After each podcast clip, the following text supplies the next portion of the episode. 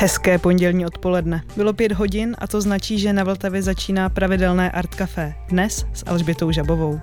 Dnešní pondělní pořad se ohlédne za uplynulým víkendem, konkrétně za akcí, kterou pořádala společnost Jindřicha Chalupeckého a která nese název Jury Meeting, tedy setkání poroty. Já jsem se na akci vypravila vybavená nahrávadlem a pro Český rozhlas jsem připravila dva rozhovory. Ten první se členkou poroty ceny Jindřicha Chalupeckého, nezávislou kurátorkou žijící v Londýně Fatoš Ustek. Uslyšíme hned po písničce. Následovat bude rozhovor s jedním z letošních laureátů ceny a tím je Ezra Šimek, který v rámci sobotního večera vystoupil s performativní přednáškou. Pokud vás zajímá, jak taková přednáška a show v jednom vypadá, tak poslouchejte dál. Za organizátory ceny Jindřicha Chalupeckého a také sobotního ceremoniálu přijala do studia pozvání členka kurátorského týmu Tereza Jindrová. Terezo, ahoj, vítej ve studiu. Díky, že jsi našla ahoj, čas. dobré odpoledne posluchačkám, posluchačům. Mě by úplně na úvod zajímalo, co je to jury meeting. V překladu to znamená setkání poroty. Proč je okolo setkání poroty takový v úvozovkách humbuk? V čem je pro vás jako pro instituci, která udílí cenu Jindřicha Chalupeckého setkání porotců tak zásadní? Tak eh, já nevím, jak úplně moc ze široka začít, ale uh, ta uh, porota ceny Jindřicha Chalupeckého, která uh, vybírá umělkyně a umělce z přihlášených, tak, jak už se sama zmínila, je mezinárodní. Nebylo tomu tak ale vždycky. Um, Tady bychom mohli zabrousit trošku hlouběji do historie, protože cena Jindřicha Chalupeckého, která byla založena v roce 1990 vlastně s tím cílem um, oceňovat a zviditelňovat umělkyně a umělce um, mladší generace do, do 35 let, tak samozřejmě v průběhu svých uh, už není 33 ročníků samozřejmě měnila trochu tu organizační strukturu nebo i pravidla a vlastně v uh, úplných prvopočátcích ceny ani um, úplně uh, mezinárodní porota v tom silném slova smyslu uh, nefungovala. Uh, scházely se vlastně um, takové komise uh, kurátorů, teoretiků, teoretiček, které obcházely ateliéry, um, ale to, to by bylo na další povídání. Každopádně vlastně um, institut mezinárodní uh, profesionální poroty se ustavil někdy kolem roku 2000 a Uh, ta porota vlastně jejím úkolem dlouhodobě bylo uh, zaprvé tedy vybírat um, z přihlášených umělkyň a umělců z jejich portfolií uh, pětici finalistů a z nich potom po mnoho let uh, na základě vlastně nových realizací, nových děl, která vznikala uh, s podporou společnosti Jindřicha Chalupeckého, tak vybírat jednoho laureáta či laureátku. Uh, toto pravidlo už se v současnosti vlastně změnilo, k tomu se možná ještě uh, dostaneme a porota nyní už vlastně vybírá rovnou pětici laureátek a laureátů. A my to zkráceně říkáme dneska v našem kolektivu laureátstvo, aby jsme nemuseli neustále opakovat to femininum a maskulinum.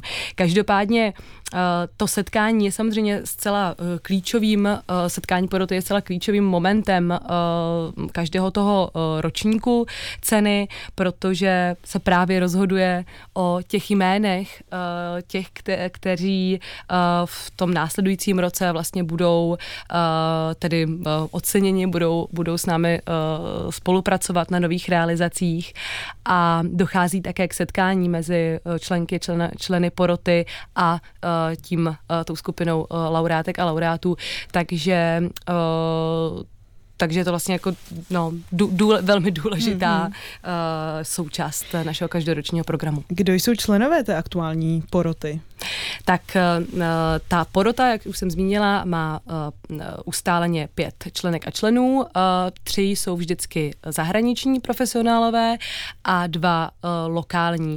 Tenhle ten poměr je pro nás důležitý, aby vlastně um, ta cena měla nějaký mezinárodní přesah, aby uh, do ní vstupovaly uh, hlasy um, svým způsobem nezaujaté nebo zkrátka zvenku s nějakým trochu jiným vlastně rozhledem, ale zároveň je důležité i to, že jsou tam členky a členové z české umělecké scény, kteří zase mají hlubší vhled, kteří často také vlastně jsou důležitými prostředníky mezi některými obsahy a tématy, která, která u nás rezonují a kteří taky často často znají i třeba důvěrněji tvorbu potom těch, těch přihlášených, mm. takže ji mohou lépe, lépe zprostředkovat. Porota je zasedá nezávisle a, um, a ještě vlastně, teď, se, teď jsem trošku odbočila na, na, na Ta otázka se byla, ano. Je, je, kdo jsou ti, ti, ti členové poroty, let, aktuální tak, Výborně, děkuju. Uh, no a aktuálně tak uh, ta, ta porota se vlastně obměňuje, její členové se obměňují po třech letech, ale uh, neobměňuje se všech těch pět členů najednou. Takže uh, vlastně v um, tu letošní pětici laureátstva vybírala porota ve složení uh, Joao Laja, který ale letos už nezasedal, uh, to je uh, šéf-kurátor uh, finské uh, helsinské galerie Kiasma a toho doplnili další čtyři, Charles Esche, který je ředitel Fan AB muzea v Eidhovenu, uh, Ivet Čurlin, členka řídícího kolektivu z Kunsthalle ve Vídni, Anna Daučíková, umělkyně a pedagožka působící v České republice a teoretik a pedagog Jan Zálešák. A tady tyhle ty čtyři letos vlastně nově op, doplnila tu pětici, jak už si zmiňovala, uh, nezávislá uh, turecká, ale v Londýně žijící kurátorka Fatoš Uštek. Tak eh, nám už pomalu dozrál čas k první písničce z výběru nezávislých novinek, které pro nás připravil dramaturg Pavel Zelinka. Na hudební scéně se Ezra Furman pohybuje už více než 15 let. Je to velmi otevřená americká skladatelka a na nové desce All of Us Flames popisuje nejen covidové pocity, ale také osobní proměnu z muže v ženu a čerstvé mateřství melodicky silným a takovými energetickými písněmi. Jednou z nich je single Book of Our Names, single reflektující velkou roli zakořeněný v židovské komunitě. Ten totiž odkazuje na Exodus, což je druhá kniha hebrejské židovské Bible. Tady je.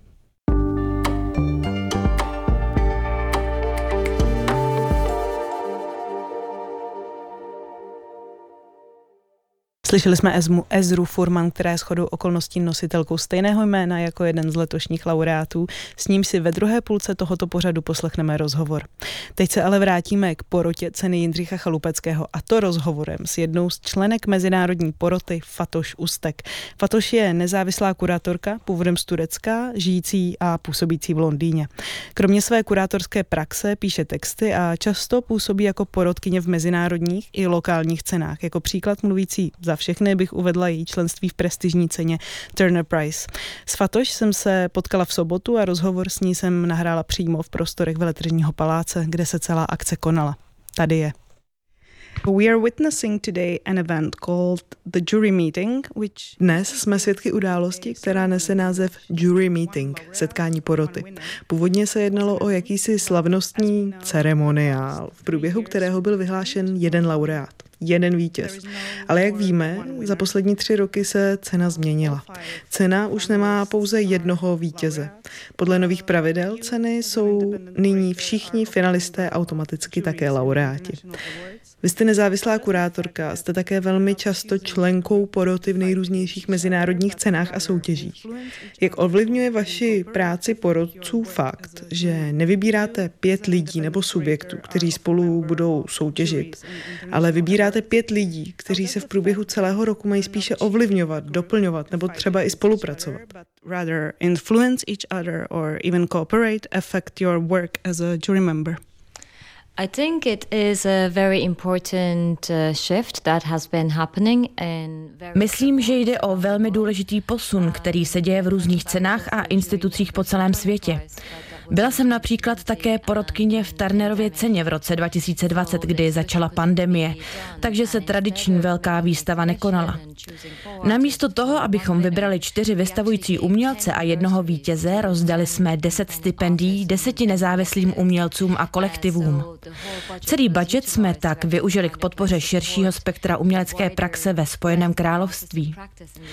Porodcovala jsem také v dalších cenách, například v Turecku a na různých výstavách, v rámci kterých se udílejí ceny a musím říct, že na mezinárodní úrovni spatřují změnu v myšlení a přehodnocování toho, k čemu tyto ceny vlastně jsou a jak můžeme skrze ně vytvořit stabilní ekosystém umělců a uměleckých přístupů. V tomto smyslu pak přestává dávat smysl rozhodovat o tom, kdo je první a kdo druhý nebo nejlepší. Tohle často nesmyslné rozhodování už není součástí diskurzu a myslím, že to bude stále častější po celém světě. Že se tyto výstavy, v rámci kterých se udílí nějaká cena, postupně transformují do institucí, které spíše nominují skupinu umělců, kteří umělecky zpracovávají témata z různých a třeba i odlišných perspektiv, nebo mají různorodé přístupy. Všechny je ale bude pojít to, že jejich práce je významná, že stojí za pozornost a uznání. That needs attention and that needs recognition uh, coming forward. Uh, how do you personally see this, this Jak uh, vy osobně vnímáte tento nesoutěžící trend? Nechybí vám trochu ten moment překvapení, napětí, jestli vyhraje ten nebo ta, které jste fandila? The one for this year? Tak například letos je tu cena za první místo pro pět lidí a myslím, že je to vlastně krásné. Podle mě je budoucnost v kolektivní sounáležitosti, ne v individualismu a v budování hierarchických struktur v uměleckém prostředí a v psychologickém vnímání umění.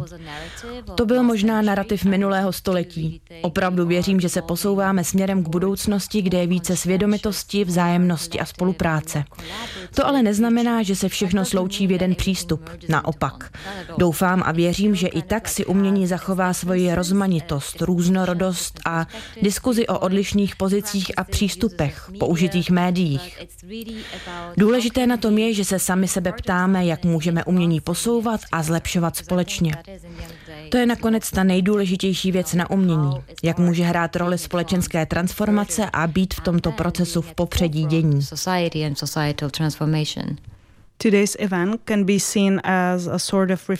O dnešní události můžeme také mluvit jako o jakési reflexi uplynulého roku. O reflexi prací všech pěti laureátů a o dopadu těchto děl. Jak vy osobně z pozice nezávislé kurátorky hodnotíte a reflektujete ročník 2022 ceny Jindřicha Chalupeckého? Jste loni při vybírání letošních laureátů sice v porotě ještě nebyla, ale měla jste možnost eh, tu výstavu vidět. As an independent. Mm-hmm. It's great that you mentioned that I was not part of the jury last year, but today we had mentoring sessions or feedback sessions. Je dobře, že zmiňujete, že jsem nebyla součástí loňské poroty, ale dnes dopoledne jsme měli mentorské sezení se všemi laureáty, takže to pro mě bylo velmi informativní. Samozřejmě, že je skvělé projít si výstavu a prohlédnout si všechna vystavená díla umělců, kteří se dostali do nejužšího výběru. Ale mám pocit, že to, co mi přináší širší rozměr vnímání děl a hlubší porozumění, jsou sezení jeden na jednoho. To, že jsme se na sebe mohli vzájemně napojit a soustředit se na sebe. Cítím, že jsou všichni v hodně různých etapách své tvorby a kariéry. Nicméně vnímám, že na výstavě vznikla celkem zajímavá dynamika mezi jednotlivými pracemi, i když jsou naprosto odlišné. All of them, even though like the works are totally different and very divergent. Did the laureates work přišla vám díla jednotlivých laureátů letošního ročníku něčím signifikantní? A které to případně bylo? Um, I think they're all significant in their own manner, really, because they're very different. And I think it's almost like, you know, not only the use of media or mediums, but also at the same time subject matter. Myslím, že všechna díla jsou velmi výrazná svým vlastním způsobem, protože jsou všechna velmi odlišná. Nejen tím, skrze jaká média promlouvají, ale také tematicky a esteticky. Všichni letošní laureáti mají velmi osobitý umělecký přístup.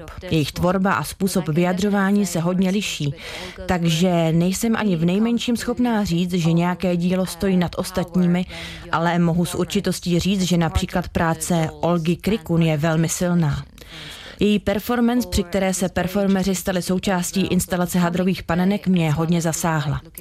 Nebo bylo také velmi zajímavé vidět Ezru a dnešní performance v kontextu její videoinstalace na výstavě. Pochopila jsem, odkud pramení ta síla a touha věci změnit.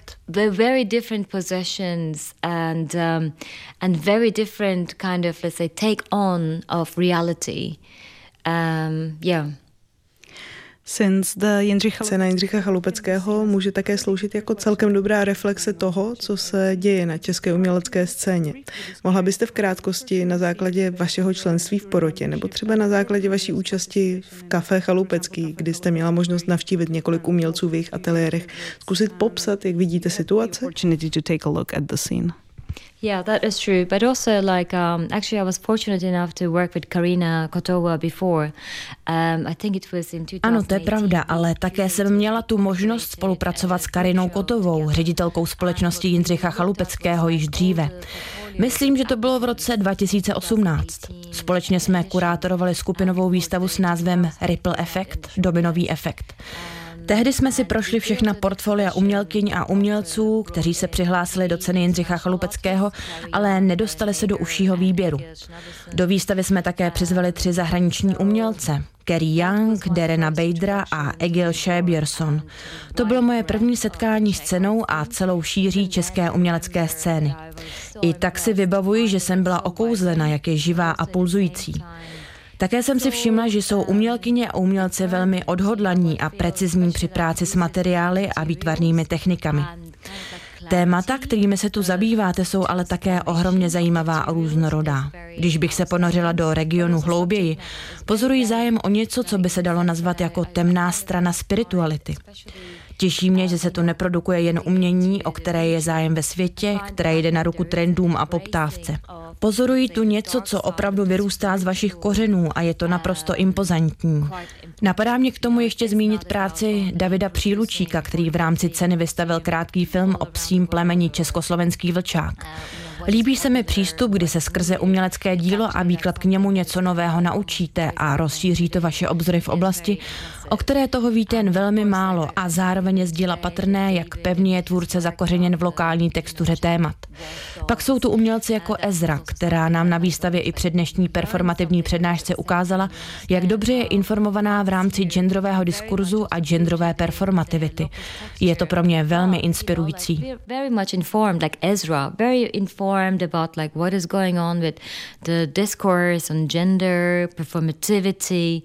Is is, is very inspiring. We cannot be specific. Bohužel zatím nemůžeme být konkrétní ohledně umělkyň a umělců, kteří budou nominováni na cenu příští rok, ale mohla byste se pokusit alespoň naznačit, na co se můžeme těšit? Next year. Zatím se nacházíme ve velmi rané fázi celého procesu. Pracovali jsme na tom zatím odpoledne, kdy jsme procházeli přihlášky. Zítřek bude v tomto ohledu daleko zásadnější. Zatím bohužel nemůžu být konkrétnější. Ale portfolio přihlášených jste viděla všechna. Ano, a taky jsem zhlédla všechna videa.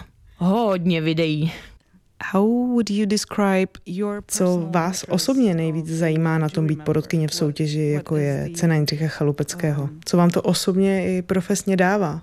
What it gives to you? A lot, actually. I mean, like this is something I love about my job, and um, and I feel fortunate to go through a lot of portfolios. Uh, Dává mi to strašně moc. Je to něco, co na mojí práci naprosto miluji. Mám štěstí, že mohu nahlížet do tolika portfolií. Zrovna minulý týden jsem byla porodkyně v londýnské ceně ateliérů. Místní municipalita dává k dispozici zdarma tři umělecká studia pro práci. Společně s dalšími porodkyněmi a porodci jsme procházeli portfolia a u toho jsme si říkali, že nám to dává vynikající vhled do scény a do toho, co se v ní teď přesně děje. Kdo jsou mladé umělkyně a umělci. Je to jako držet prst na tepu současnosti a pozorovat, jaké vášně, témata a naléhavosti hýbou prací velmi zajímavých mladých lidí. Zrovna před chvilkou jsme si s Karinou Kotovou povídali o tom, že můj předchůdce v porotě cen Jindřicha Chalupeckého, Joao Laja, který je tu dnes také, nominoval deset českých umělců a umělkyni na výstavu v rámci loňského balckého trienále v litevském Vilniusu. To je další výtečný příklad toho, jak mohou naše role v porotách různých soutěží posouvat dopředu scénu a umělce. V tomhle smyslu vnímám tuto cenu jako velmi důležitou. Je to svého druhu okno na mezinárodní scénu, ale ne nutně z perspektivy zákazníka, konzumenta, ale skrze vytváření smysluplných setkání a důležité interakce s umělci a jejich prací.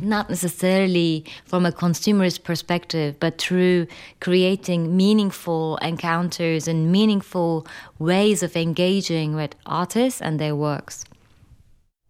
Slyšeli jsme rozhovor s kurátorkou a porodkyní ceny Jindřicha Chalupeckého Fatoš Ustek. Než se znovu a trochu jinak ponoříme do tématu, pustíme si další písničku z výběru novinek. Kvartet Visions of Clouds ze švýcarského Lucernu sám sebe označuje za tvůrce hymen naší anonymní společnosti. Jejich vyjadřovacím jazykem je mix postpunku a osmdesátkami vonící New Wave. To je případ letošní novinky Are You Still Watching, který obsahuje i single Two in a Row, který zaujal prudkou kombinací popových melodí s melancholickými dark wave spády.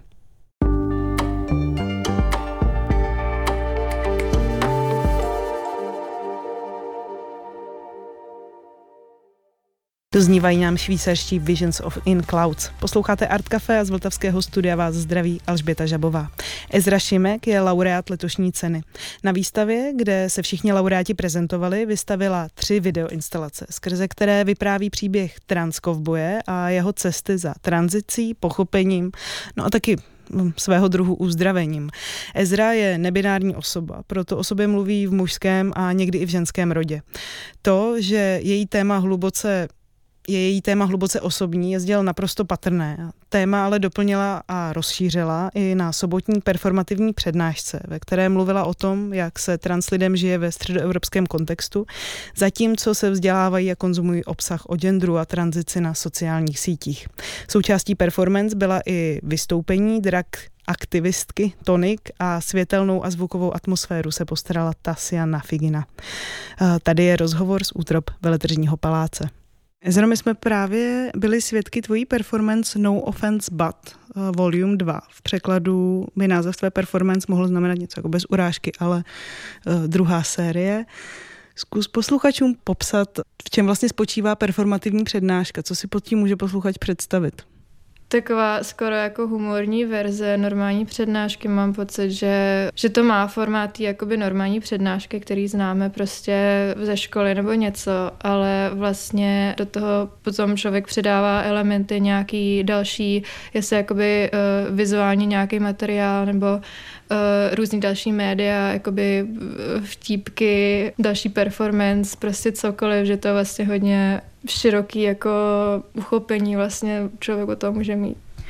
Ty jsi svůj performance eh, nezahájila svojí přítomností, ale přítomností drag queen performance, která vlastně uvedla takovým velmi jako monumentálním vystoupením na playback eh, tu tvou přednášku. A zároveň, jak jsi mluvila o tom, že ta přednáška je často doplňovaná nějakými dalšími médii, tak za tebou běžely, eh, většinou to byly nějaké jako memy, které se týkaly genderu, tranzice a tak dál. A po tvé pravici byla televize, kde běželo něco, co se asi nejvíc podobalo Instagram storíčkům s různými filtry. Zkusíš posluchačům trochu popsat, jak ty osobně pracuješ s mixováním těchto těch médií a jakou roli hrálo to úplně úvodní vystoupení v té přednášce? Co se tady týče té tý, jakoby performativní přednášky, tohle je jakoby, uh, už nějaká druhá verze.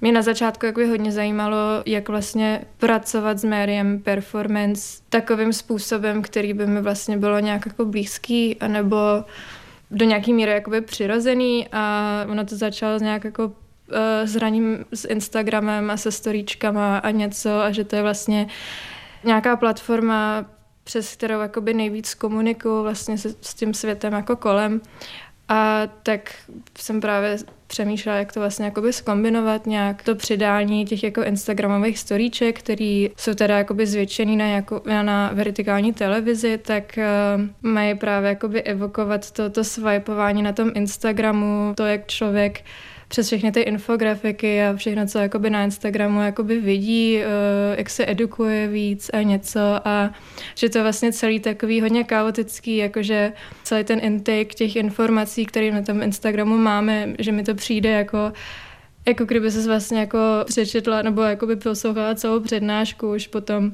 Mě právě zajímalo jakoby pracovat s tím formátem jako tady tohle, tak, ale vlastně jakoby mít ty tradiční jakoby uh, prvky, jako třeba právě prezentace nebo jako projektor, který potom jako pdf prostě za, eh, za mnou, který potom sice neukazuje žádný text nebo něco, ale vlastně ty mýmka, který potom nějak reaguje na to, co se děje v tom screenu, jako eh, v té televizi a vlastně taky reaguje na to, co říkám zrovna já. A co se týče Tonic, ty drag queen, tak jak půlce října ztratil život Juraj a Matuš, a na základě toho se potom jakoby dělaly ty koncerty proti nenávisti v Bratislavě a tady v Praze a právě tam jakoby vystoupila Tonik na jednom tom koncertě v Bratislavě a vlastně se mi to nějak jakoby propojilo, tady tohle její performance vlastně a tady to téma, jakože vlastně nějak se mi to jakoby koncepčně jako propojilo, emočně, koncepčně nějak tak a tak mi vlastně bylo důležitý tady tenhle sentiment nějak potom překládat do té performance, no. Vlastně byla taky část té performance uh, Tasia, která se starala o světla a tomu právě přidala jako tu atmosféru taky. Kdybychom se měli ponořit trošku hlouběji do toho tématu té přednášky, asi tady není prostor na to ji samozřejmě celou, eh, celou procházet nebo nějakým způsobem reflektovat, ale kdyby si měla v krátkosti schrnout ten jako hlavní apel, se kterým si vlastně na ty diváky a posluchače cílila? Vlastně to jakoby navázalo na tématiku, kterou už řeším jako v rámci výstavy ceny Jindřicha Chalupeckého, kde vlastně komentuju právě jakože ten gatekeeping v rámci zdravotnictví, gatekeeping proti jakoby trans lidem, který chtějí začít jako tranzicí, ale vlastně všechno kolem říká, že ne, prostě ne, že tam jsou jako různé ty překážky. A vlastně eh, na základě toho jako politického klima, který, ve kterým teď jsme, tak mi přišlo jako důležitý na to nějak jako navazovat a vlastně jakoby lidi kolem nějak edukovat, když už teda mám tu možnost performovat tady v téhle instituci, tak to nějak využít, aby si lidi třeba v nejlepším případě z toho něco vzali. Takže eh, vlastně ta přednáška řešila jakoby různý témata kolem jako transpráv, pozice v rámci, eh, v rámci naší společnosti, jak ta naše společnost vlastně s náma jakoby zachází, že jakoby s, s větší vizibilitou vlastně jakoby stoupá i prostě násilí proti nám a prostě různý tady tyhle jako uh, věci, které jsem měla potřebu nějak jakoby přiblížit těm divákům. No. Ta dnešní událost eh, není jenom o tom konkrétním programu, ale je taky taková svého druhu reflexe toho uběhlého roku. Kdyby si ty měla reflektovat, co ti cena Jindřicha Chalupeckého dala a kam tě posunula, co by to bylo? Oh, no, tak eh, těch, těch věcí asi spoustu. Vlastně to je skoro rok, co jsem se dozvěděla, že jsem vlastně část tady tohohle ročníku. Když jako na to myslím, tak to úplně jako, že wow, to prostě strašně rychle uběhlo ten rok. Celý ten proces byl jakože obrovská nějaká jako learning experience, tím, že uh, samozřejmě poprvé nějaká jakoby práce s institucí, jakoby hned z Národní galerii, ale jakoby i se společností Jindřicha Chalupeckého, že vlastně to člověk se naučí jako spoustu věcí, jakože jak komunikovat právě s institucí, jak vlastně uh, se chovat, když se objeví nějaké překážky, um, na co se ptát hned jako od začátku, aby bylo jasné jako co a jak, že strašně moc jsem se toho naučil. Um, vlastně vím, na co dávat bacha teď, jako co se týče jakoby instalace, jakože na co se ptát radši dvakrát, aby to prostě všechno jakoby klaplo a taky jsem asi poznal víc nějaký svoje jako limity určitě, jako tenhle rok byl šílený v tom, že, jak už jsem říkal na začátku, že strašně rychle to uběhlo a vlastně vyžádalo to hodně jakoby práce se stresem a jako s tělem a vlastně to, aby se člověk vlastně nezbláznil v nějakém takovém tempu, ale bylo to jako samozřejmě super zážitek, no, jako, že jsem se to mega moc naučil. Ta cena byla letos specifická mimo jiné taky tím, že ji kurátorovali dva externí kurátoři. Aneta Mona Kiša a Jaro Varga. Jaký druh opory uh, si u nich našla, jestli jsi u nich našla oporu a co jsi od nich naučila? Já jsem byl dost rád, že prostě tam jsou, že mi dodali nějakou tu podporu nebo ten support, který jsem potřeboval na to, abych to dodělal. I co se týče uh, tou komunikací s tou institucí, je vždycky dobrý, když tam je někdo jakoby zvenčí asi taky, jak, jak tu výstavu nějak jakoby uchopit koncepčně. Uh, no, byl jsem rád za nějaký jako jejich input, no, taky. My jsme zatím o tvém díle, o transkovbojovi, jehož příběh vlastně eh, v rámci výstavy ceny Jindřicha Chalupeckého prezentuješ na jenom úplně okrajově, tak eh, zkus posluchačům eh, ten projekt v krátkosti představit a možná i vlastně skrze ta jednotlivá videa, protože jsou to vlastně takové tři instalace, v rámci té výstavy máme možnost se seznámit s Transvagabondem, který se vlastně vydá na cestu za čarodejnicí. Celý ten příběh je o genderové tranzice a vlastně, jak už jsem říkal, jakoby komentuje právě ten, ten gatekeeping v rámci toho zdravotnictví. A vlastně to dílo jakoby rozdělení do tři jako částí, tím, že jako první stanice máme právě uh, film Boudy a ten film vlastně mluví o nějakém jako tom vnitřním světem toho kauboje, jako vlastně ještě nevíme, kdo to je, kdo mluví, ale víme, že ta osoba, která mluví, není spokojená a vlastně už se jakoby pomalu vydá na nějakou cestu, uh, kterou potom postupně můžeme objevit jako v rámci té výstavy dál. Potom je tam uh, druhý dílo uh, The Trans Vagabond of the Wild West, který je vlastně první video, který tady v téhle trilogii vzniklo, ale v té výstavě je jakoby druhá část. A tam vlastně poprvé vidíme toho kauboje, jak, uh, jak vypadá, jak pomalu poznává tu historii té čarodejnice, jaká byla, jakoby, pro co stála a vlastně jaký její jakoby léčivý schopnosti, který toho kauboje jako hodně zajímá. No. A potom se dostaneme vlastně dál k třetímu dílu Joyful Flame, nebo Veselý žďár, který funguje vlastně jako nějaký zakončení tady toho příběhu, taky um, jako nějaký začátek, protože tam vlastně vidíme toho cowboye, jak už se teda vydá na tu cestu za tou čarodejnicí. Můžeme pozorovat, jak se postupně jakoby dekonstruuje ta identita, jak se postupně jako dekolonizuje a stává se tím, čím vlastně jako chce být. Dalo by se říci, že ta čarodějnice v té tvé práci je obraz nějakého jako pochopení, nějakého uzdravení? Určitě ano, jako tím, že vlastně čarodejnice jako taková, je to vlastně nějaký znovu poznávání jako toho archetypu té čarodejnice, mimo nějaký diskriminace, že vlastně poznáváme tu čarodejnici a její její roli jako léčitelku a vlastně mě v tomhle jako hodně zajímalo, jakoby, jak uh, můžeme k léčitelství jakoby přistupovat alternativně právě jako přes ty bylinky, které se v té výstavě taky hodně objevují. To je pravda, to možná doplním, že v té instalaci kromě bylinek, které mají takovou svoji specifickou suchou, travnatou vůni, se tam taky objevuje plast, takový jako polotransparentní závěs, který taky vydává takovou specifickou vůni. Možná bys to mohla rozvést. To je přesně ono, ty bylinky se tam míchají právě s těma PVC závěsema, který mají jako super toxickou nějakou vůni a původně bylo myšleno, že se v té výstavě jakoby objeví seno, co se nakonec jako neuskutečnilo, protože různé restrikce.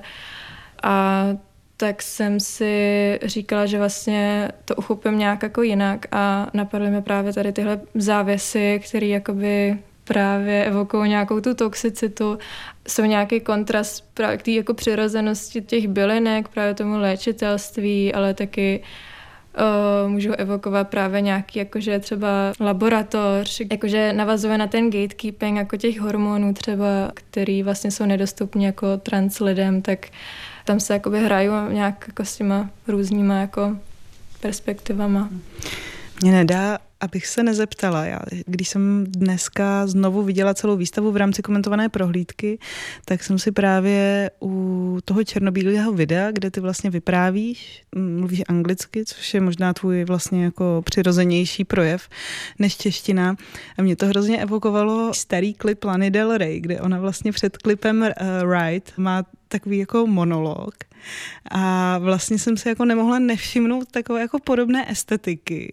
Tak by mě zajímalo, jestli třeba Lana Del Rey hrála nějakou roli v tvém estetickém vnímání a pokud ne, tak uh, odkud se ty vlastně odrazila, co se týče nějakých estetických měřítek?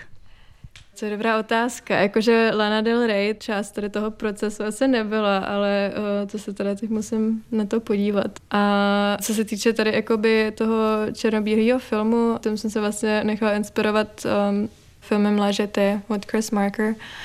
A nějak jsem se tam snažila jakoby podobně pracovat právě s těma uh, fotkama a vlastně kolem toho postavit právě ten jako fiktivní svět a nechat jako i ty fotky jako mluvit za sebe s nějakýma jakože no prostě to byl takový jakoby experiment, protože mám teda ten bakalář z té fotografie, ale vlastně s fotkama teď moc jako nepracuju, tak to bylo nějaký asi pokus jako uh, vlastně najít nějaký jiný médium, uh, nebo se k tomu médiu jakoby vracet. A ty fotky jsou tvoje? Ano, ano. To jsem pořizovala vlastně v roce 2018, když jsem byl v Kalifornii, tak tam krásný místo jako Ghost Town, nebo jakoby stará jako Mining Town, Bodie, tak se jmenuje ten film a vlastně ta atmosféra tam, jakože ono to jako chátrá, ale jsou tam ještě zbylí nějaký jako ty chýše, jako prostě ty, ty staré jako baráky a má to jakoby krásnou atmosféru, tak jsem rád, že vlastně ty fotky se mohly nějak jakoby zainkomponovat tady právě tohohle tématu, no, nebo do té výstavy právě. To byl rozhovor s letošním laureátem ceny Jindřicha Chalupeckého Ezrou Šimkem a nám už opět dozrál čas k další skladbě z výběru novinek Pavla Zelinky. Velkým letošním objevem z Kanady je projekt Flor Lorasien skladatele a aranžéra Mathieu Daviganio.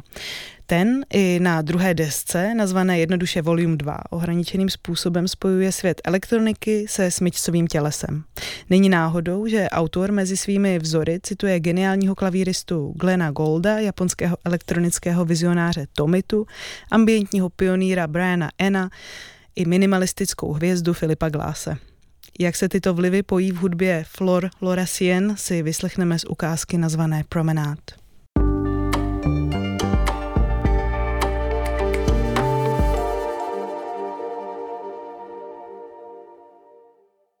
Doznívají nám kanačtí Flor Lorasien. Je 17 hodin 46 minut, posloucháte Art Cafe, ve kterém se ohlížíme za uplynulým jury meetingem, tedy setkáním poroty společně, uh, poroty ceny společnosti Jindřicha Chalupeckého. Uh, se mnou ve studiu tu stále sedí Eh, členka kurátorského týmu Tereza Jindrová a mě by zajímalo, letos se kurátorování výstavy zhostilo kurátorské duo Aneta Mona Kiša a Jaro Varga. Jak to jako společnost Jindřicha Chalupeckého hodnotíte? Z mnoha stran jsem zaznamenala takové až rozporuplné reakce v několika recenzích. Zmínila bych třeba text Matěje Forejta na Artolku, tam se mluví o jakési uzavřenosti letošní výstavy. Článek dokonce nese název Cena mimo, mimo provoz. Uh, jury meeting slouží i jako svého druhu reflexe uplynulého roku. Pokusila by se ji teď pro posluchače nějak schrnout? Hm.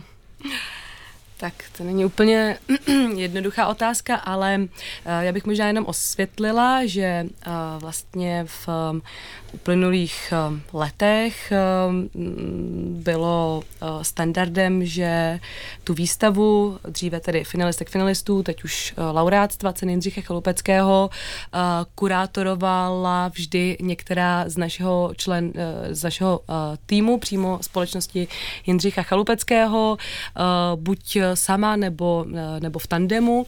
A v minulém ročníku jsme dokonce vlastně přistoupili k tomu, že jsme si Eh, tu pětici umělkyně umělců vlastně rozdělili mezi sebou a eh, každá z nás s kolegyněmi eh, Karinou Kotovou, Veronikou Čechovou a Bárou Ciprovou jsme se vlastně věnovali někomu umělkyně, umělcovi či, či kolektivu z té, z té dané pětice.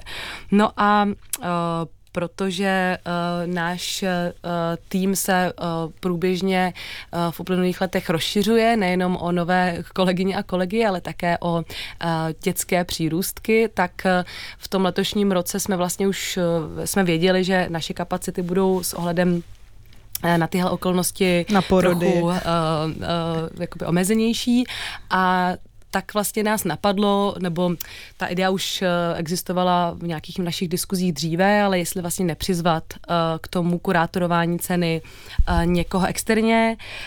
Um, vnímali jsme to vlastně jako možnost, jak um, zase vlastně poskytnout prostor nějakému dalšímu jakoby pohledu. Uh, určitě jsme k tomu nepřistoupili, protože už bychom sami uh, t- tu, tu cenu vlastně nechtěli tímhle tím způsobem na ní pracovat nebo, nebo ji kurátorovat, ale vlastně nám to přišlo za prvé jako nějaké praktické řešení t- t- té, um, těch lidských kapacit a zároveň prostě jako určitá vlastně nová výzva, uh, což se tak svým způsobem i, i ukázalo. Uh, my jsme uh, původně tedy oslovili uh, Jara Vargu, uh, jakožto umělce, kurátora, který řadu let působil jako kurátor v pražské Meat Factory.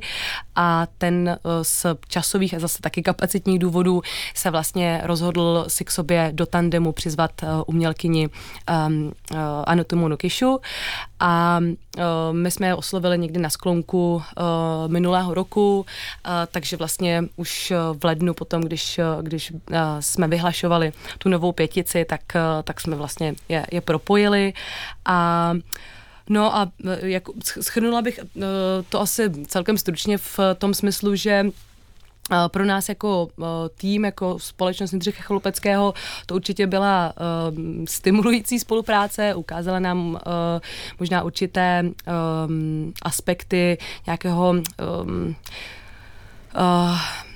komunikace, která možná eh, z, z naší nebo z, z různých stran, eh, na které eh, bude potřeba do budoucna pracovat, protože ta idea vlastně mm, externích kurátorů, kurátora, kurátorky je něco, o čem stále interně uvažujeme, nebo co určitě nechceme mm, nutně opustit, ale zkrátka mm, asi jsme vlastně v rámci našeho týmu vůči těm osloveným, vůči tomu kurátorskému tandemu měli trochu prostě jinou představu nebo trochu jiné porozumění vlastně um, tomu procesu práce na, na kurátorování uh, tohoto ročníku uh, ceny, ale zároveň vlastně ten, ten, ta výsledná výstava, uh, ke které tedy uh, Jaro s Anetou přistoupili mm, silně jako autorsky um, a autoritativně svým způsobem, takhle samozřejmě jako hmm. zároveň díky tomu otevírá různé jako otázky, otevírá možná i určité jakoby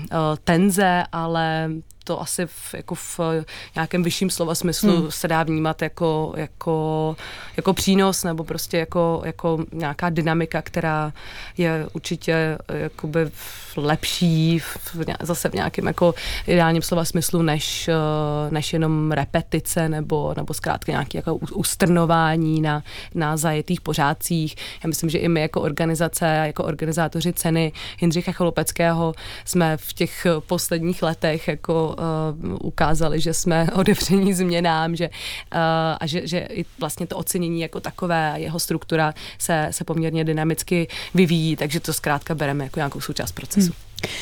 Co dává cena laureátům, dříve tedy finalistům, a co naopak dávají laureáti ceně? Hodně se mluví o podpoře ze strany společnosti Jindřicha Chlubeckého směrem k umělcům, ale málo se podle mě mluví o tom, že skrze díla a laureáty roste i ta instituce. Hmm. Tak to je určitě jako skvělý uh, úhel pohledu a my to tímhle tím způsobem jako interně určitě vnímáme taky tak. Uh, ten jako diskurs nějaké péče nebo, nebo podpory um, je, je pro nás jako um, důležitým uh, kritériem nebo důležitou hodnotou vůči tedy těm uh, jako umělkyněm umělcům kteří jsou nám vlastně tou porotou jakoby svěření, nebo hmm. jak to říct.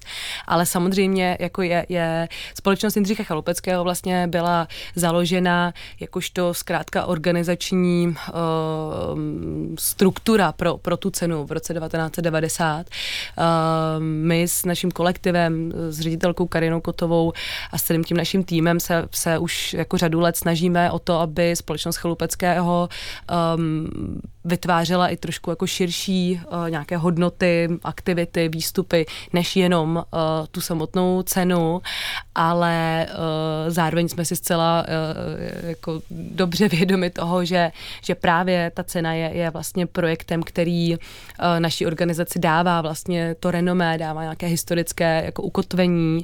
A, uh, a přesně jak si ty sama řekla, jako to, že vlastně každoročně vznikají uh, nová díla, nové spolupráce, nové, nové vztahy s tou, s tou pěticí, ať už to dříve byly uh, finalisté a finalistky nebo aktuálně laureátstvo, tak, uh, tak je to pro nás vlastně takovým jako um, jedním z důležitých motorů pro tu, pro tu organizaci. V rámci výstavy se také každoročně prezentuje jeden zahraniční host nebo hostka. O koho se letos jedná a v čem je přínos jeho díla na letošní výstavě ceny zásadní a unikátní? Tak ten institut vlastně zahraničních hostů, hostek taky uh, vznikl uh, od roku 2016 uh, s takovou ideou vlastně doplnit tu pětici českých umělců, umělky o nějaký zahraniční hlas, někoho etablovaného, ale ne až tak vlastně generačně vzdáleného. A tím letošním hostem je tajský umělec Korakrit Arunanonchai, který ve Veletržním paláci vlastně představuje dvě propojené videoinstalace, které ale zároveň v Praze vlastně takhle pohromadě vystavuje úplně úplně uh, poprvé. A uh, pro nás je, je zkrátka jako kurátorsky zajímavé kombinovat tyhle ty zahraniční osobnosti. Zároveň se mě už ale někdo v minulosti ptal na to, jak vlastně jako jsou, je ten zahraniční host nebo hostka propojena s tou, mm-hmm. s tou pěticí, tak v podstatě v jistém smyslu náhodně, protože my musíme samozřejmě tyhle ty zahraniční osobnosti oslovovat. Možná bych i pro posluchače doplnila, že architektonicky je to celkem v tom veletržním paláci, řekla bych, až jako oddělené, že tam opravdu eh, člověk vejde do toho patra a po pravé straně uh, jsou ty videa zahraničního mm-hmm. hosta a uh, vlastně dál se pokračuje rovně po levé straně potom na výstavu ceny, takže tam opravdu může i dojít k tomu, že by to třeba mohl uh, návštěvník minout, což by byla velká škoda. To by byla škoda, ale vlastně ono, my, my opravdu to vnímáme jako dvě vlastně paralelní uh, výstavy, samostatnou výstavu zahraničního hosta a uh, výstavu potom uh, hmm laureátstva. Dnešní Art Café se pomalu, ale jistě chýlí ke konci. Loučím se proto s mou dnešní hostkou, členkou kurátorského týmu společnosti Jindřicha Chalupeckého Terezou Jindrovou. Terezo, díky a naslyšenou. Děkujeme za prostor a zdravím všechny posluchačky a posluchače. A na úplný závěr si pustíme poslední skladbu z hudebního výběru Pavla Zelinky. Novým objevem slovenského labelu Slnko Records je kapela Slowlik. Tu založili Andrej Gmuca a Juraj Kocnár, dva vystudovaní muzikanti z Trenčína. Na jejich debitové desce hostuje řada zpěvaček z trenčínské scény Nina Kohout, Jana Salvy nebo Radmila Svensson. My si zahrajeme skladbu Black Tiger, která je konspirativním návratem do kytarových 90. let. To je pro dnešní Art Café vše. Příjemný poslech dalších pořadů Vltavy a klidný večer přeje Alžběta Žabová.